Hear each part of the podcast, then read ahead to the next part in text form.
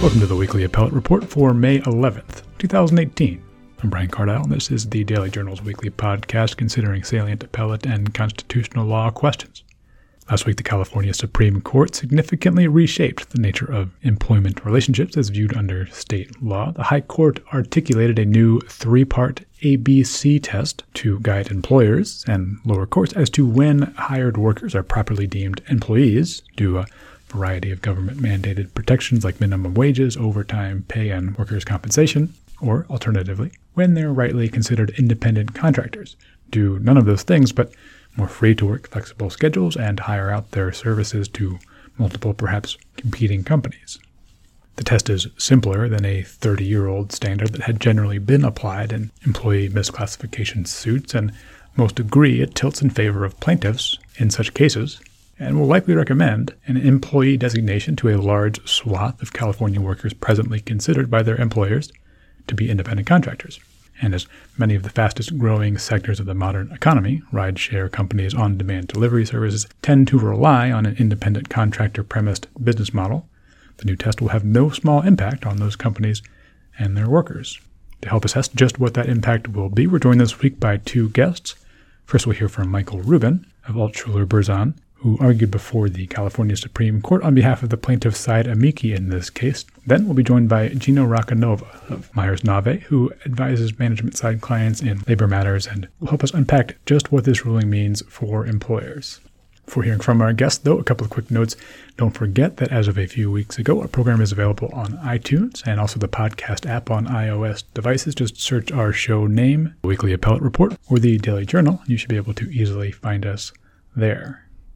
Also, of course, as always, podcast listeners are invited to take a short true false test found on our dailyjournal.com page where this podcast appears in order to receive one hour of participatory CLE credit.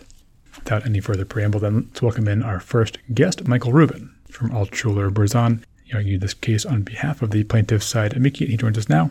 Mr. Rubin, welcome to the podcast. Thank you very much, Brian. Glad to be here. Okay, so we'll get to that that newly enunciated test in just a minute. Um, but maybe first, as the California Supreme Court did, we could spend just a few minutes sort of framing the issue and, and painting in broad strokes kind of why this question is so salient. You know, as many folks will be familiar, the the overall sort of national and California workforce has tended to comprise more and more independent contractors in the last few years. This case is actually a pretty good example of that. I think the plaintiffs were previously defined as employees, and then a few years back where that designation was switched. Um, but I think a recent study from Harvard pegged the overall independent contractor number of the workforce around 10%, and other studies suggest it will grow quite a bit over the next few years. Obviously, certain sort of business models in the modern economy, the, the gig economy, tend to be sort of premised on the idea that a large share or the entirety of a workforce uh, might be independent contractors rather than employees. Um, that's because, as you know, the practical consequences of that just um, that decision, whether workers are employees or independent contractors, those consequences are pretty significant. Talk to me a bit about the difference between those statuses, the independent contractor employee status to to businesses, what it means for them and workers, and also as the California Supreme Court points out the impacts that designation could have on state and federal governments and taxpayers as well. Absolutely. The court did frame the issue in terms of its broader context before it began its analysis. It can be a great cost savings for employers to use independent contractors rather than employees partly because the employers don't have to comply with labor code provisions that apply only to employees. That means the minimum wage obligation, the meal period and rest break obligation, the obligation to pay overtime, to reimburse business expenses. None of those obligations apply to employers that use independent contractors. From the government's perspective, uh, the employers also have no obligations to pay payroll tax. There's no unemployment insurance paid on uh, independent contractors. The workers' compensation laws don't apply to independent contractors. So, what we've found in, uh, as you correctly point out, the, the recent trend toward an increased use of independent contractors in California and throughout the country is that governments are losing millions of dollars employees who are wrongly classified as independent contractors but should be classified as employees are losing millions, probably tens of millions of dollars. And one of the, the consequences the court pointed to in particular was that law abiding companies, those that properly classify their workers as employees when they're functioning as employees, are finding it more difficult to compete successfully against competing companies that violate the law. Because if you can, as a company, achieve tremendous cost savings by using misclassified workers, those whom you don't pay as the labor code requires, those for whom you don't pay taxes as the state and federal tax code require, your labor costs and your other costs are significantly lower than your law abiding competitors. So the court began its opinion by creating this context, showing that governments lose, employees lose, and law abiding companies lose by the fairly rampant abuse of the independent contractor misclassification, both in California and elsewhere, although this opinion obviously applies directly only to California. Yeah, as you say, part of that initial framing the California Supreme Court made was sort of suggesting that the that the incentives for the different sides of your management and, and labor were, were not sort of balanced that businesses not only could save money by classifying workers as independent contractors and so would be incentivized to do so where where they could justify it, but also having the knowledge that perhaps other businesses were out there doing the same, and so they would you know want to keep up. Also, was a incentive. Whereas on the the worker side, perhaps the incentives, though you know flexible hours and and other things uh, you know might exist, the incentives might be a little less. Well, that's true that there can be benefits to workers who choose to work on an independent contractor basis, but for the most part uh, those benefits are the same if they work as an employee. Uh, you can get jobs where you have flexible work schedules there, and in fact, there will be more and more of them in light of this opinion. But the practical reality, again, as pointed out by the California Supreme Court, is that for the overwhelming majority of workers, this isn't a matter of choice. This isn't a question of a worker coming to a prospective employer and saying, I would like to structure the job so that I am an independent contractor. Rather, in the overwhelming number of cases, these are terms dictated by the employer who has all the bargaining power. The individual worker has virtually none, except in the true independent contractor situation where the worker has his or her own business. So the court really recognized the economic reality of the disparate bargaining power between employer and worker, recognizing that if you have a contract that calls someone an independent contractor, that doesn't really count for much because in most cases the workers really have no choice. They have to sign on whatever terms are presented to them in most instances in this economy, even with the low unemployment we now have in California.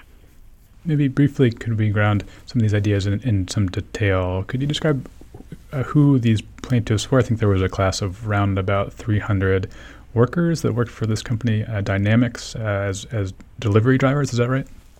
That's right. Dynamex is a package delivery company. These were the drivers who delivered packages in other words, performed the core business function for the company. As you pointed out before, up until 2004, the drivers were classified correctly as employees, but the company said as of January 1st, 2005, they would be independent contractors instead, no longer entitled to the benefits of the labor code, the, the minimum wage, the overtime, the other types of protections. Nothing was changed in terms of their job duties or responsibilities. It was only the classification that changed, which made this a particularly attractive vehicle for the Supreme Court to review the issues from plaintiff's perspective. But uh, basically, these were drivers who had to provide their own vehicles, pay for all of their own transportation expenses the fuel, the tolls, the maintenance, the insurance, their own taxes.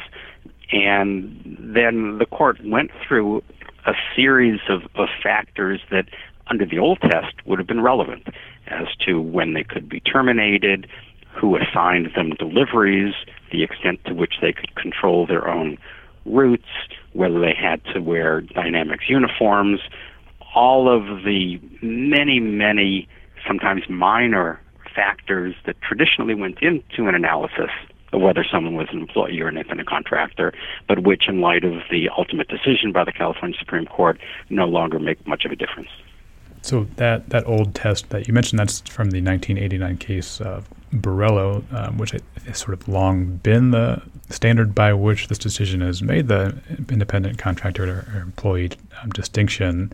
It's a multi-factor test, sort of emphasis on the multi. There's a lot of different factors in there. And now at, at the trial court level, um, before we get into the California Supreme Court's opinion, obviously the trial court's decision is being challenged was the, the class certification of this group of workers.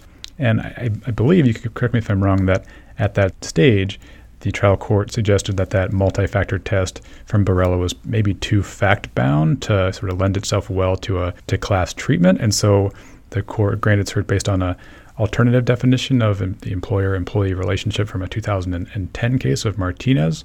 Is is that correct? Uh, that that's pretty much correct. The the trial court was concerned about the multiple Borello factors, which had traditionally been accepted as at least an approach to determining whether someone is an employee or an independent contractor. In 2010, in the Martinez versus Combs case, the California Supreme Court made clear that there are actually three ways for a worker to establish status as an employee and to establish that a company is its employer. The the third test, the common law test, also referred to as the Borello test, was the one that the trial court principally focused on. But because the California Supreme Court said that there are actually three tests that California's Industrial Welfare Commission had adopted many years ago to apply to all claims that arise either under the wage orders or parallel provisions under the labor code, including minimum wage and overtime, that an employee could prevail in a challenge to misclassification by satisfying any of the three tests.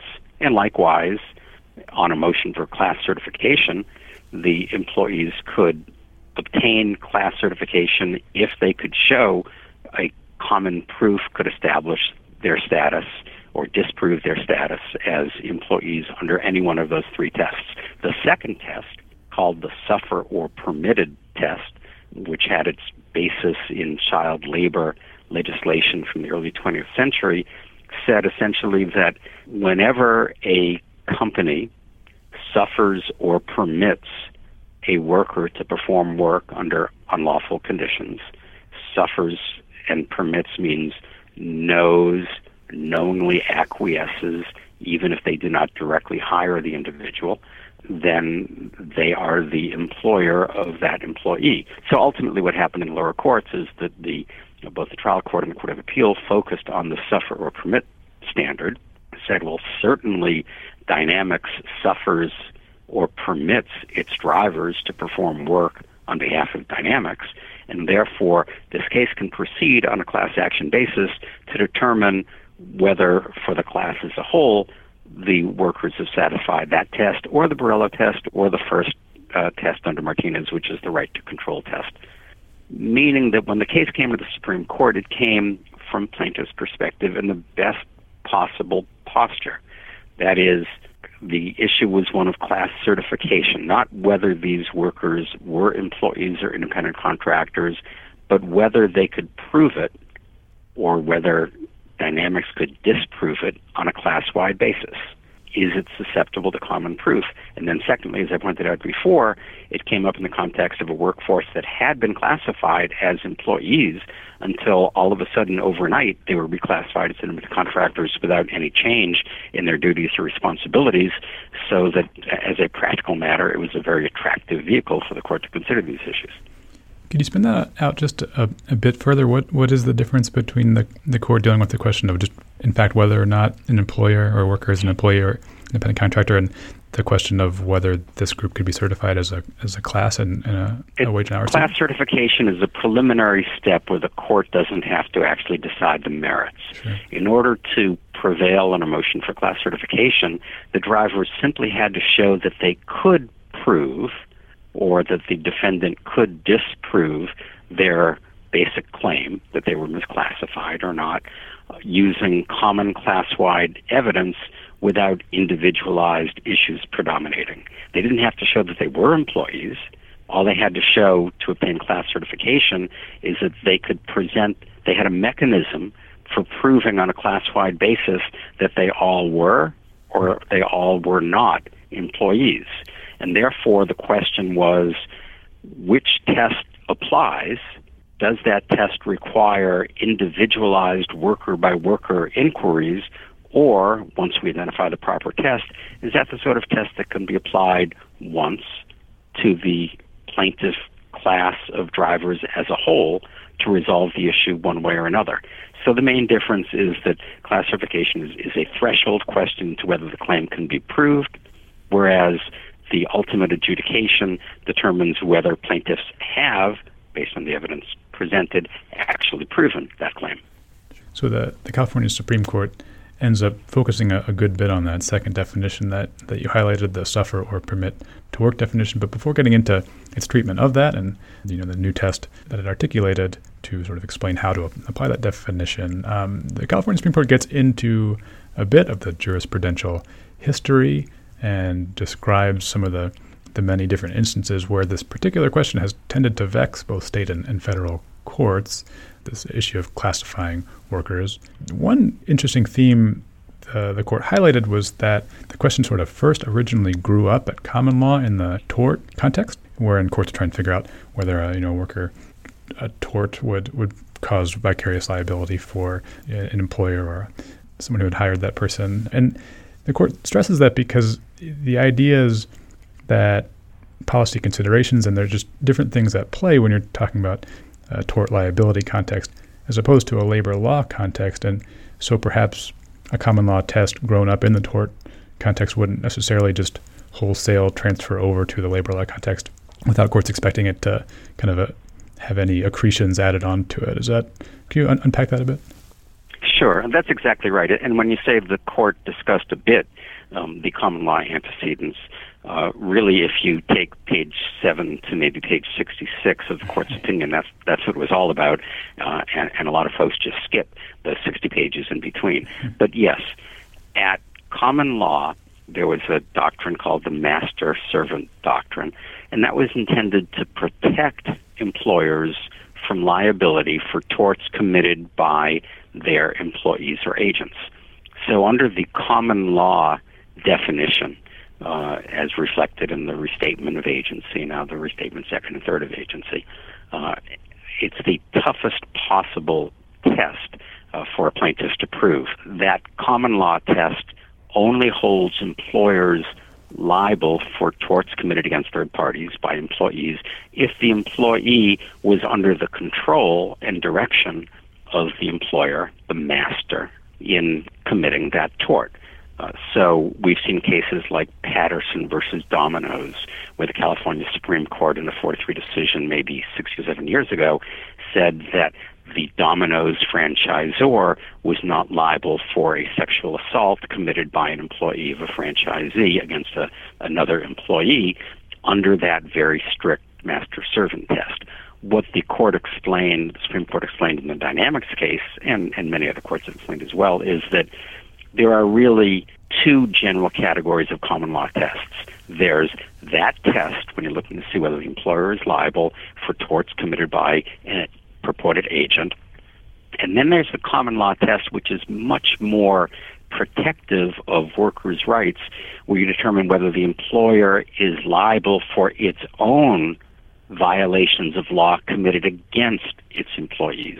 So, what the court emphasized is when you're trying to protect the employee, as in cases that arise under the wage orders in the labor code, versus when you're trying to protect the employer in the master servant vicarious liability responding respondeat superior context, it's a different common law test. And then in Dynamex, what the court explained was that although there are two general categories of common law tests, master servant and worker protection statute.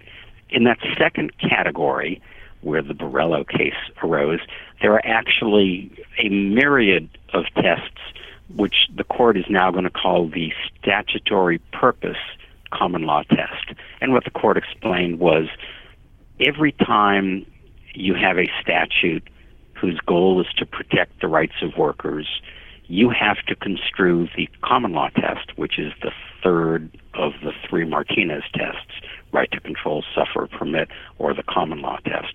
You have to apply that third test in a way that furthers the statutory goals, the legislative intent. So while you may use the factors that were identified in Borello in the workers' compensation context, you may also modify those factors and weight those factors differently depending on what the goal of, say, a particular wage order provision is to ensure, to the greatest extent possible, the implementation of the intent of the legislature in enacting that provision in the first place. That makes sense. Um, so that that sort of latter version of the common law test meant to be applied in the employer employee context tends to sort of be a bit of a hybrid between kind of the, the common law and then weaving in statutory purposes from labor related statutes. That's right. That's why they call it the statutory purpose common law test because it's it's a mushed together test that considers the various factors that have been around since common law days, but applies them and gives them weight in the balancing test in a manner that is the most protective of workers' rights, uh, consistent with the statutory scheme uh, that the, the courts can come up with. Now, just to, to go back a step, in any of these cases that arise under the wage orders or parallel provisions of the labor code, an employee or a worker can establish his or her status as an employee under any of the Martinez tests.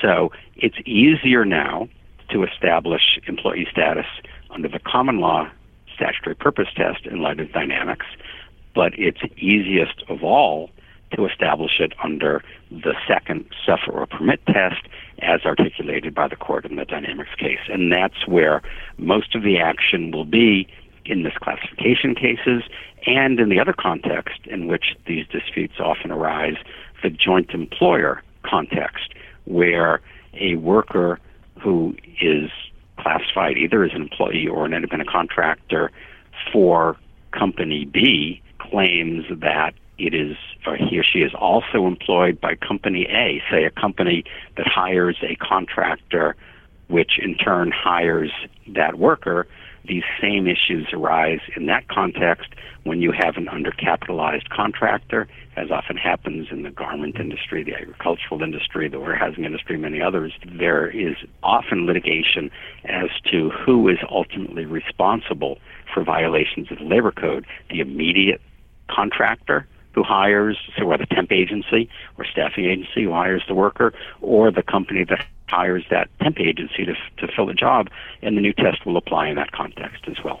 Just maybe uh, one more on how Borello and the 2010 the Martinez case sort of in, interact. So is is what you're saying that Borello articulated this labor-focused common law statutory hybrid test, and then Martinez sort of articulated three ways in which that test could be satisfied. Is that how you could describe it? No, no. The the, the common law test has been around um, uh, since California came into the union, and, and before then.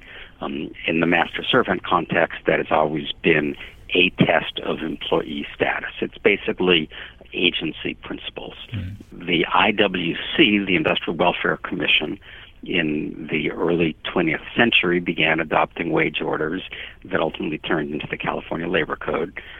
And for any labor code statutory protection, there were three different definitions of employee two that the IWC created the right to control and the suffer or permit standard, which came about in 1916, and then the fallback default common law standard um, as applied to statutory cases.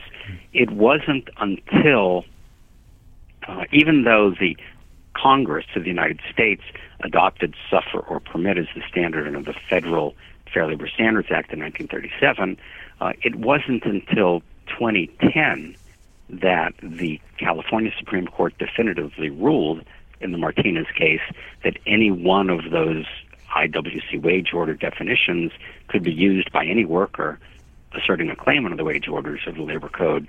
Um, uh, so that you can claim employee status under the right to control test, the suffer permit test, or the common law test. So while there have been refinements in the common law test, Borello being the most noteworthy uh, in 1989, I think it was, and the Supreme Court then addressing the specifics of that test in the Ayala decision involving newspaper deliverers uh, just a few years ago, um, it's only been within the last decade or so that the court has made clear you can establish employee status under any one of these three alternatives.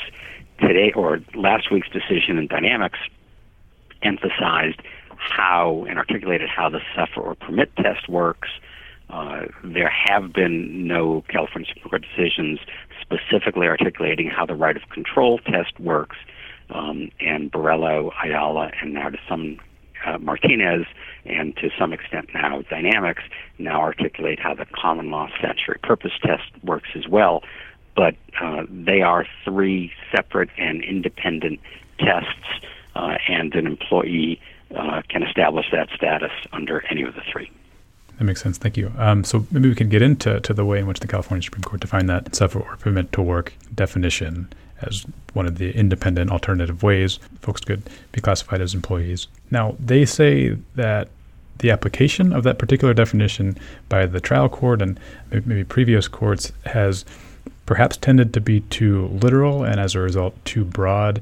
I think, in other words, meaning that, you know, shorthand for that definition is just the hirer knows, is aware that a worker is doing some work and allows it to happen. And I think the, the High Court says, you know, that that really kind of applies in an independent contractor situation too. If you hire a plumber to come fix your pipes, you are aware of um, his his being there and, and, working, but in most instances, that's an independent contractor sort of situation. So the the true way to apply the definition is to make it a, a term of art that has a sort of specific, not dictionary literal meaning. Is that, that the idea?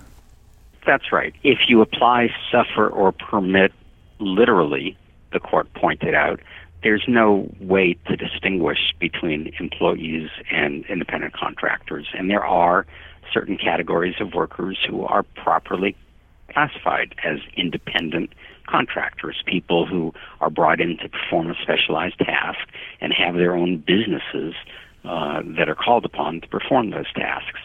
So the court went back to the historic antecedents of the suffer or permit test, looked at the case law that has developed, looked at the facts of those cases, referred to a, a Massachusetts case from 1919, an Oklahoma case from 1919, uh, and then a series of, of state law cases in Massachusetts, Vermont, New Jersey, and elsewhere and concluded that the best way to interpret suffer or permit, consistent with what the IWC had intended in 1916 when it added that test to the wage orders, was what Massachusetts and New Jersey and, and several other states had characterized as the ABC test. That is that is a shorthand test for determining whether an employer suffers or permits someone to perform work an employee rather than independent contractor context. Court said rather than applying the literal terms where courts could just go all over the lot and be very difficult to identify who is an independent contractor, we will adopt the ABC test as well. These other states' experience has shown that it works uh, it's straightforward. While there's still litigation in some cases in gray areas, for the most part, it has reduced litigation, provides the sort of certainty that, that businesses need, that workers need, and as a result, uh, should re- should cause employers to bring their classification in line with what the law requires. And then let's go ahead and, and unpack the test. Um, as the name suggests, it's a, a three-part test. Comprises a, B, and C as criteria that uh, all need to be met in order for an employer to define a worker as an independent contractor. The first one deals with control, sort of the traditional factor. The second one deals with the, the type of work done, and the, the last one, I believe, deals with um, sort of whether that work is kind of customarily done by an independent contractor. Walk me through the first one dealing with control. Is this sort of an incorporation of the, the traditional common law view of um, the relationship? It's it's close. Let let me go one step back though, because the A what distinguishes the ABC test from what we had in California was the fact that there's now a formula. Recall that in Borello, under the, the common law test for statutory violations, there were a series of primary factors and secondary factors that courts could consider, balance against each other, and then decide, really based on that jumble of factors, whether the workers were employees or independent contractors. There was very little predictability in cases that were at all close under that old common law multi factor test. The reason the ABC test makes such a difference is that it begins with a strong presumption. Any worker performing work that, that benefits any entity is presumed to be an employee. To overcome that presumption, the defendant has to prove each of three independent tests.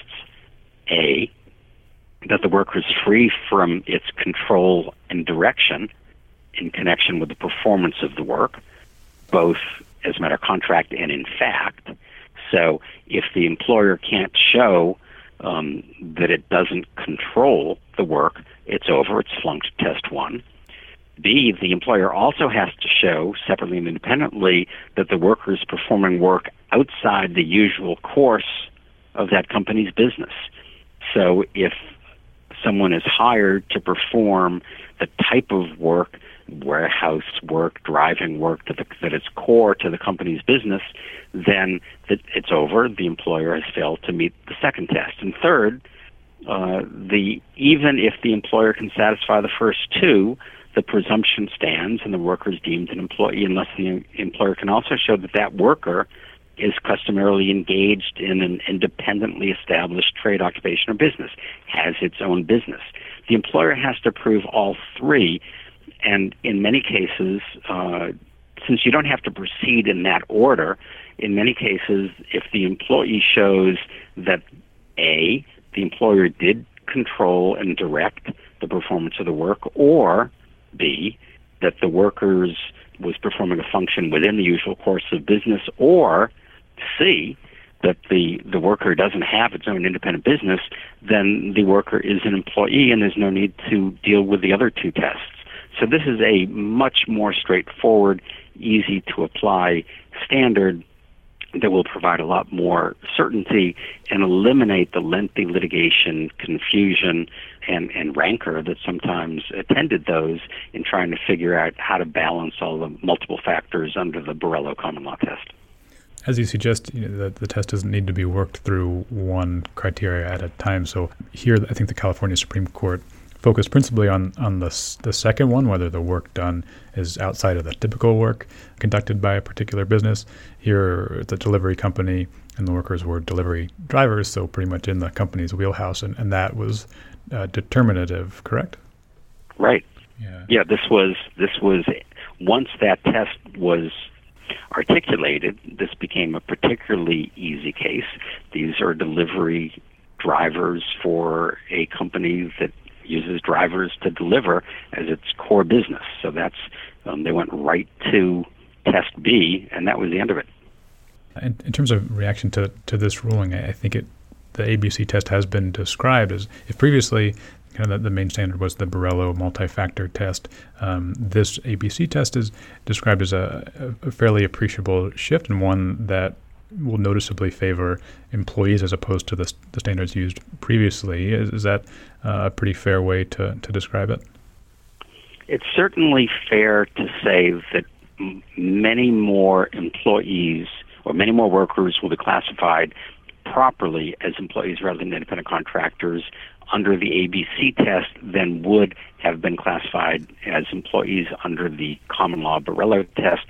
Uh, recall, though, that the trial court and the Court of Appeal concluded that under the suffer or permit test, almost all workers would have been deemed employees. So, in fact, the ABC test limits the scope of who can be an employee under the suffer or permit test, even though arguably it expands it under the Borello test, each of these factors, A, B, and C, you know, control, usual course of business, and independent business, are among the multi factors in the Borello common law test.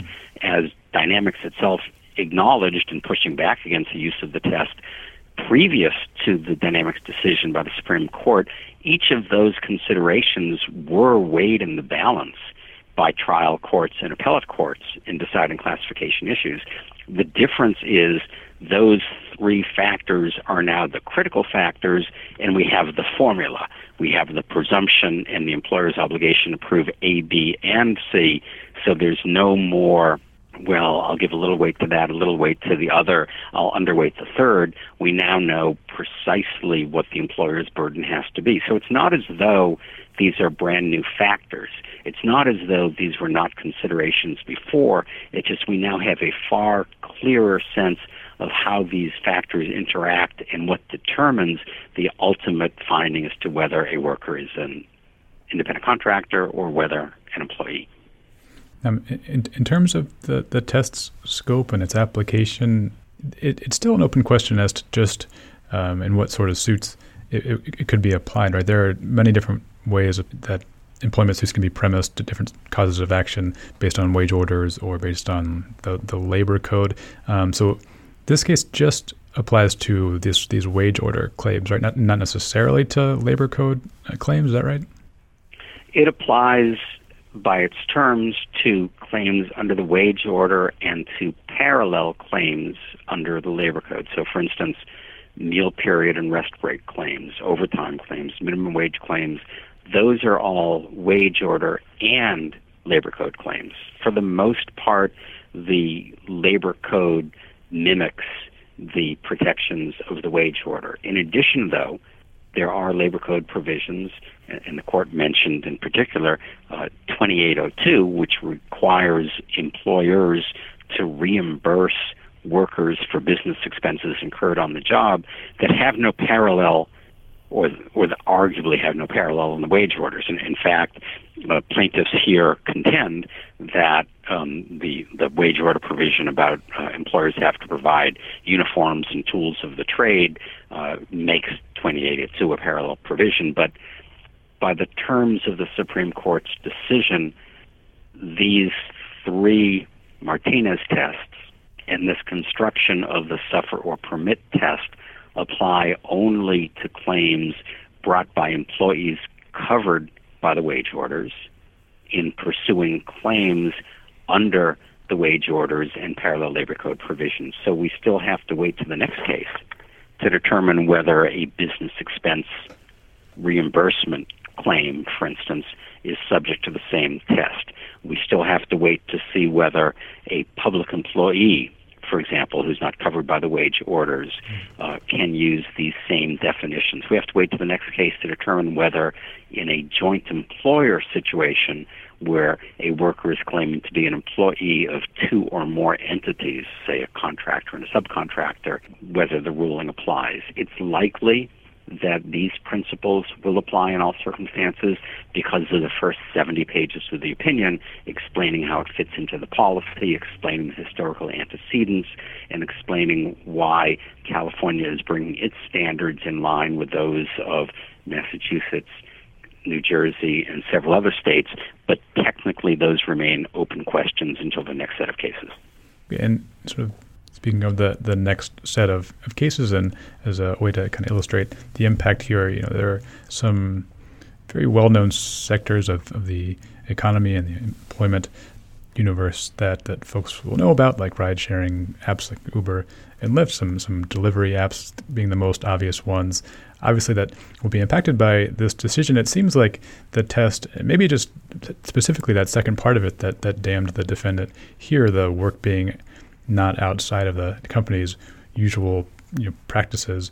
For a company like Uber or Lyft, that its whole business is driving folks around, it would seem that that second piece would tend to be determinative, determinative in, in their uh, cases as well, were misclassification suits brought against them, which obviously they, they have been. Fair to say. That's right. We've already seen motions for remand filed in two cases in the Ninth Circuit asking the, the Ninth Circuit to remand to allow the trial court to have a second uh, look at a misclassification case in the on demand gig economy in light of the Dynamex decision by the California Supreme Court. Those are cases that are controlled by California state law. Um, we don't know yet whether the panels will remand them, but yes, uh, for the on demand economy, the issue under the second B test is what is the nature of their work? Is the nature of Uber, Lyft, Grubhub, and, and the likes work uh, providing uh, ride sharing services? Uh, is the nature of their work creating an app? Um, it, it certainly seems, and most commentators uh, appear to agree, that the on demand companies will have a very difficult time justifying their classification of drivers as independent contractors in light of the Dynamex decision. But companies and industries throughout the state are going to have to reevaluate and, and possibly reclassify very quickly because uh, four or five years ago the legislature enacted a provision in the Labor Code 226.8 that imposes substantial civil penalties on any employer that knowingly, uh, willfully misclassifies a worker as an independent contractor rather than an employee. Now, until Dynamex, uh, many companies could have said, "Well, the law was uncertain. We didn't know what the standards were. We don't, we didn't agree with the Court of Appeals' broad, literal construction of suffer or permit." But now that Dynamex is the law, any company that does not promptly reevaluate and, where appropriate, reclassify its workforce, and that's going to include a lot of members of the on demand economy, is going to face the risk not only of suit for back wages and other uh, remedies available in the labor code for straightforward labor code violations, but substantial civil penalties under 226.8 for willful misclassification because now it seems clear that a lot of these companies are not in compliance with the proper standards. With those motions to remand, uh, it seems like pretty often the, the, Ninth Circuit will kick back to state courts questions that, that are really wrapped up in, in state labor code uh, issues. What are the, the considerations whether this those cases would get returned to, to state court? Those cases probably won't. Right. Um, there, there are two different ways the Ninth Circuit handles cases like this.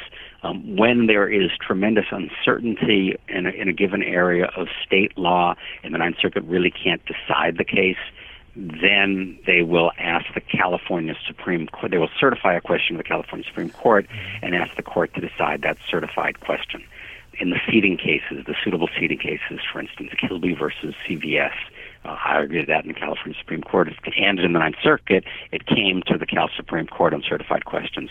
In this case, now that we have a definitive ruling by the California Supreme Court, the panels in the Ninth Circuit wouldn't be certifying the question to the California Supreme Court. They would instead be re- remanding to the trial court, to the district courts, the federal courts, to determine whether the district court's evaluation of the case uh, and decision in the case should change now that we know what the governing legal standard is. So, for instance, if there's a case, take the Grubhub case, where um, the judge in San Francisco applied the Borello multi-factor case and ruled in favor of Grubhub and against the worker.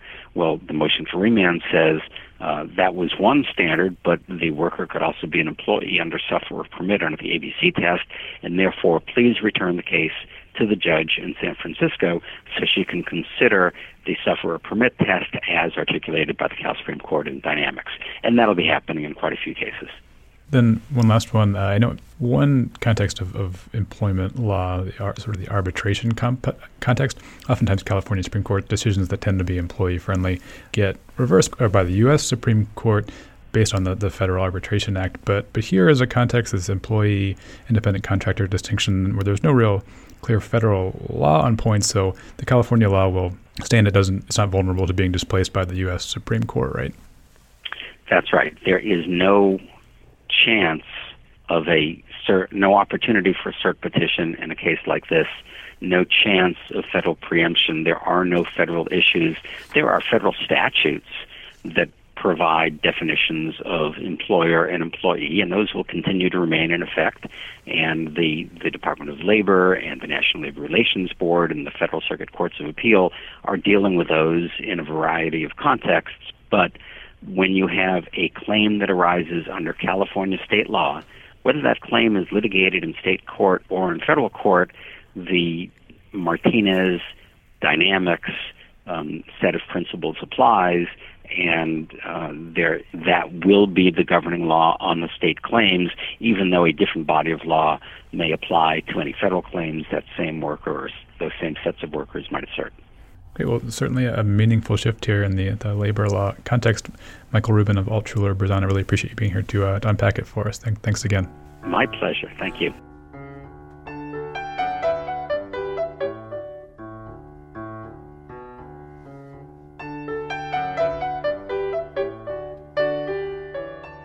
Gina Roccanova is a veteran employment attorney with Meyers Nave who advises management side clients on a range of issues, increasingly central among them, and even more so after this week, issues of worker classification. She's here to talk a bit more about the implications of last week's ruling. Ms. Roccanova, welcome to the podcast. Thank you so much. It's a pleasure to be here. So, uh, listeners just heard from Michael Rubin. Uh, he unpacked fairly thoroughly the, the ins and outs of this newly articulated ABC test. Um, as he describes it, it's a, it's a pretty appreciable shift from the multi factor test that has tended to be used in cases like this one from the 1989 Borello decision. And he says it's one that might sort of prompt a reclassification of a, a lot of workers in California presently designated as independent contractors to uh, the employee status. Um, is that sort of a fair surmise? What's what's your sense of this newly articulated test? Uh, I would agree. I think this is a very significant change. Uh, obviously, it's going to hit certain industries and certain business models harder than others, but at the very least, uh, I think it creates some legal risk for any organization in California that contracts with individuals for services. Okay, and then just as far as sort of the exact way the doctrine is has been developed here, um, as Mr. Rubin described it, the um, the test from Borello remains. It's just that it describes sort of one third of the alternate definitions that the, the Cal Supreme Court laid out in that 2010 Martinez decision. And so the ruling here is an explanation of one of the other definitions, the, the uh, suffer or permit to work definition. Is that the, the lay of the land in, in your opinion? More or less. I mean, I think not all of the Borello factors deal directly with the issue of control, um, but the ones that do, I'm certain, will be used to drill down and determine whether the requisite um, level of control exists in, in evaluating a claim that a particular worker is an independent contractor. So the other thing is that um, the the Borello factors and how they relate to the control test, I think, are going to largely recede into the background because the B and C factors are going to be much harder to meet. Um, and so I, I think a, far more cases are going to turn on that, and it is going to be clear, far more clear cut than it is now.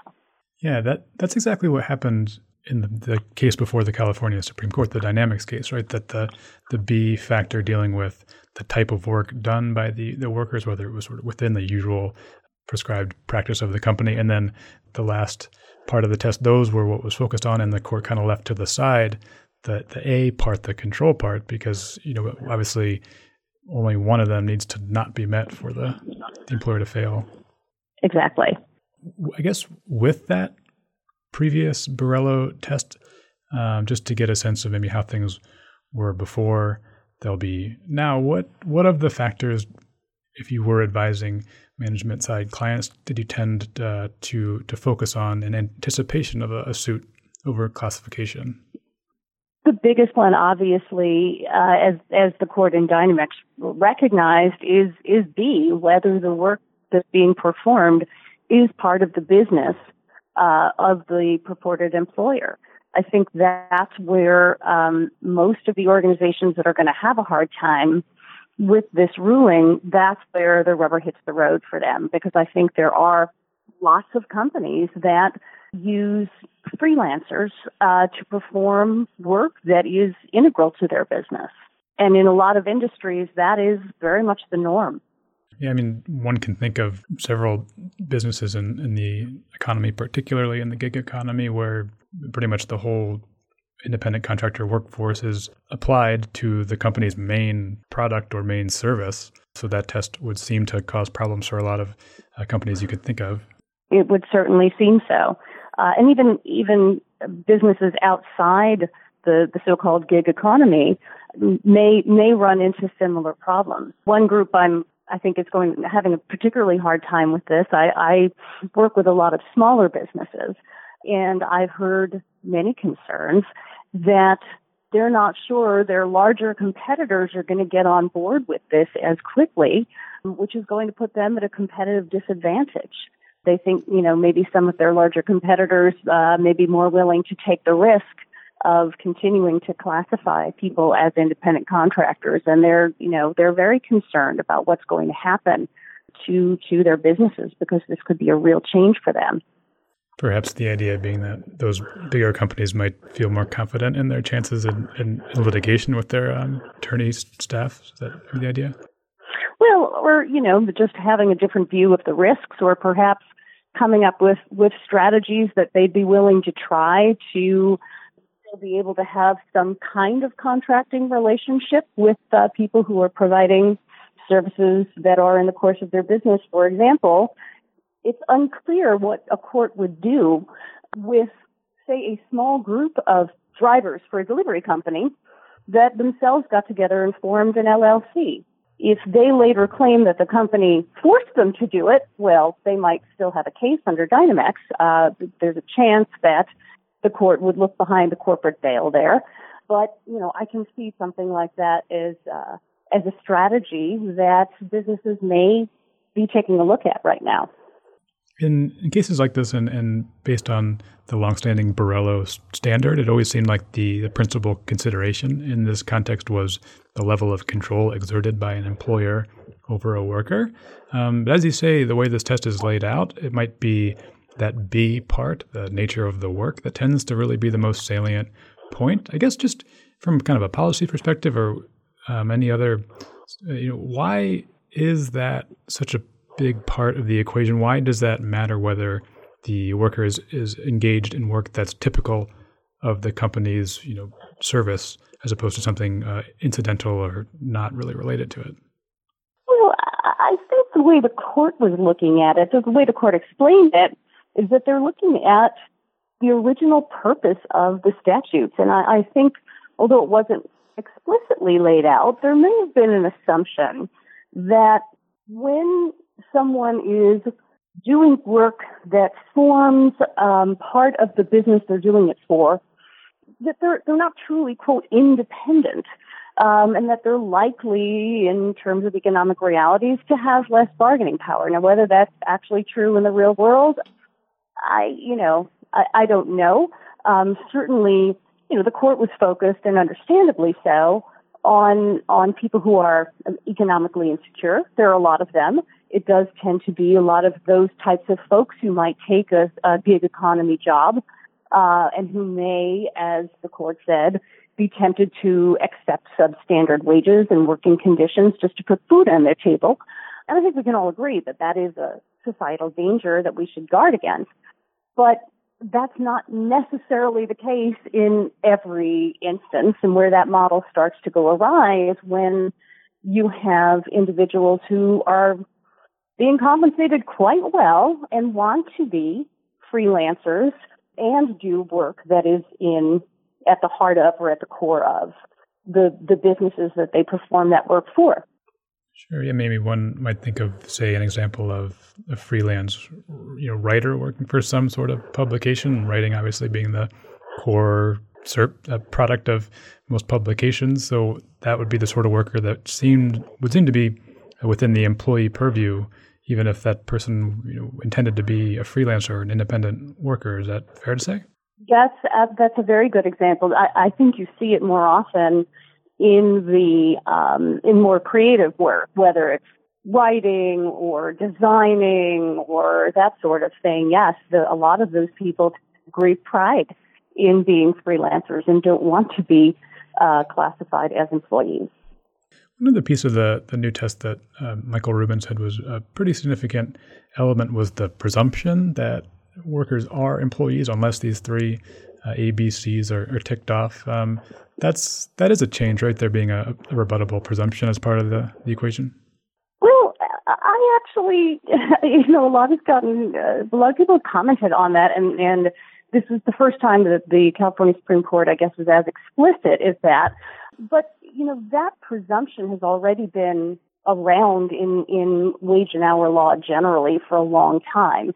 And certainly from a defense perspective and as someone who advises companies, I think that's been part of my mindset for a long time is, um, you know, if you're going to hire individuals or to perform services as contractors, you should be able to, you should be prepared to prove that they are bona fide contractors.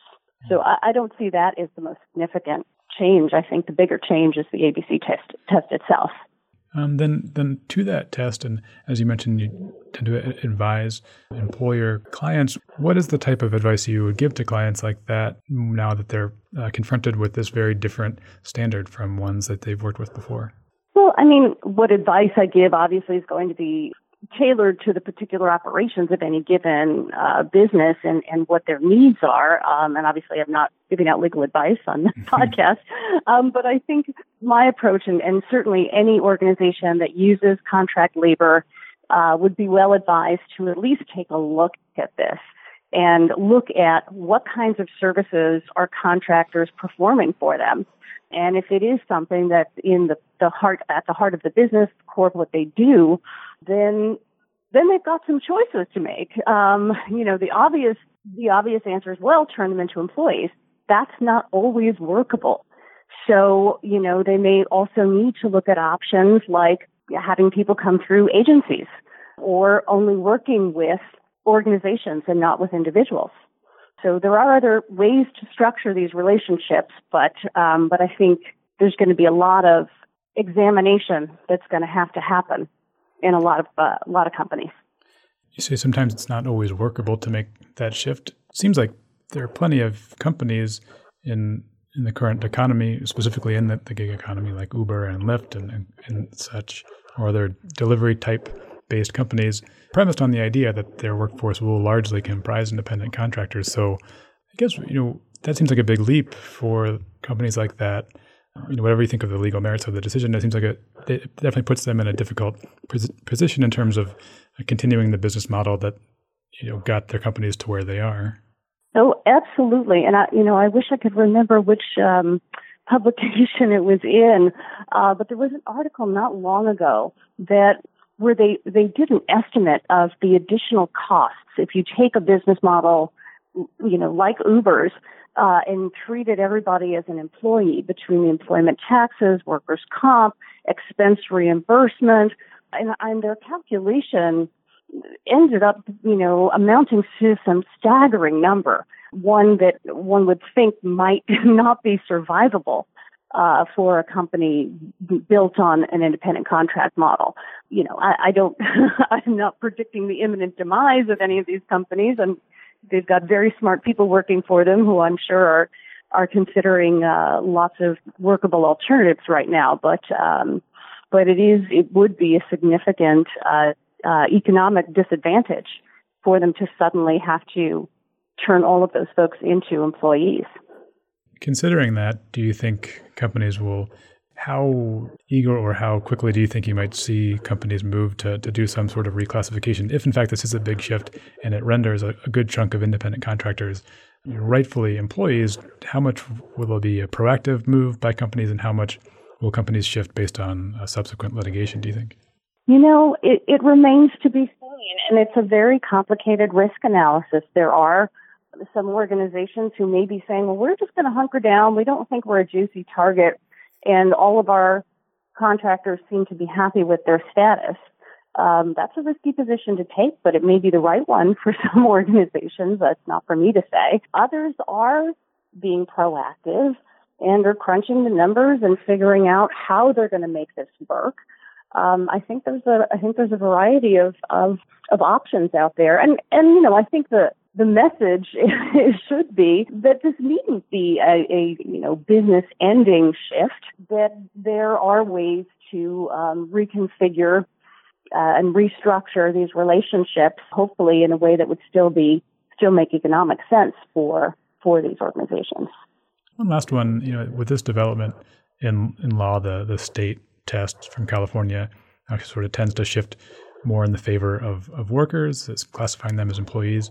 That's comparatively speaking to to the to the federal law approach. That's uh, less so, but doesn't the this California law then sort of bend the federal court approach to its um, way of, of doing things? If suits are brought in, you know, federal district court doesn't in cases like this California law tend to apply. I know there was a recent case against Grubhub where independent contractor designation was approved. I think Mr. Rubin mentioned it, but would that sort of court need to reconsider that claim if we're brought, you know, next week under this new test? Well, certainly, if, if um, the federal court is applying state law, uh, yes, they would definitely be applying this new standard if the claim was brought under the wage orders. If it's brought under different a different section of the labor code, well, the Dynamex court left open the possibility that the Borello standards might still apply there. But if it is brought under the wage orders, then yes, the federal district courts would be applying uh, this ABC test in determining who's an employee and who's an independent contractor. So, uh, in that regard, the, the Lawson v. Grubhub case uh, could well turned out differently. Uh, and it, it, it's a little bit startling too because that case uh, rested on such an extreme set of facts that it would be it would be a little bit shocking to to have that person be classified as an employee. What were the facts there? I, am actually not familiar with them. Oh goodness! Well, this uh, the plaintiff in that case, if I'm remembering correctly, had a great deal of control uh, over when to make deliveries, how quickly to make the deliveries, how many deliveries to make. The court recited at length the ways in which the plaintiff would kind of game the system and put himself off duty and then put himself back on duty in such a way as to get the credit for being on. And uh, it, it was a situation where, oh, and, and in addition to that, there was no requirement that the deliverer uh, wear any particular logos or have the, his vehicle logoed in any particular way, did not have to comply with any particular standards for interacting with customers. It was almost, I mean, uh, almost a, a, a comical extreme for just lack of control by the company over someone doing this type of work.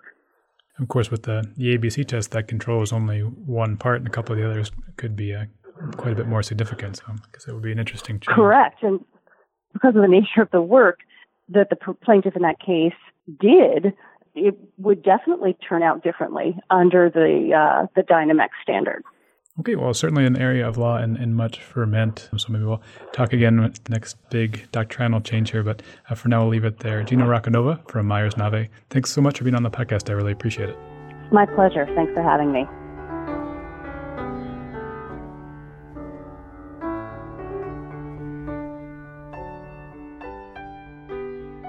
And with that, our show for May 11th, 2018 is complete. Once more, I'd like to tender very sincere thanks to both of my guests, Michael Rubin and Gino Racanova.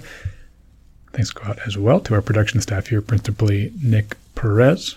Thanks also to our editor, David Houston, and thanks to you for tuning in. It's greatly appreciated. Don't forget one hour of CLE credit is available for your having tuned in. Just find it on our dailyjournal.com page where this podcast appears. Also, don't forget to find us and subscribe to our program on iTunes and the podcast app. I'm Brian Cardile. Look forward to speaking to you next Friday. Have a great week.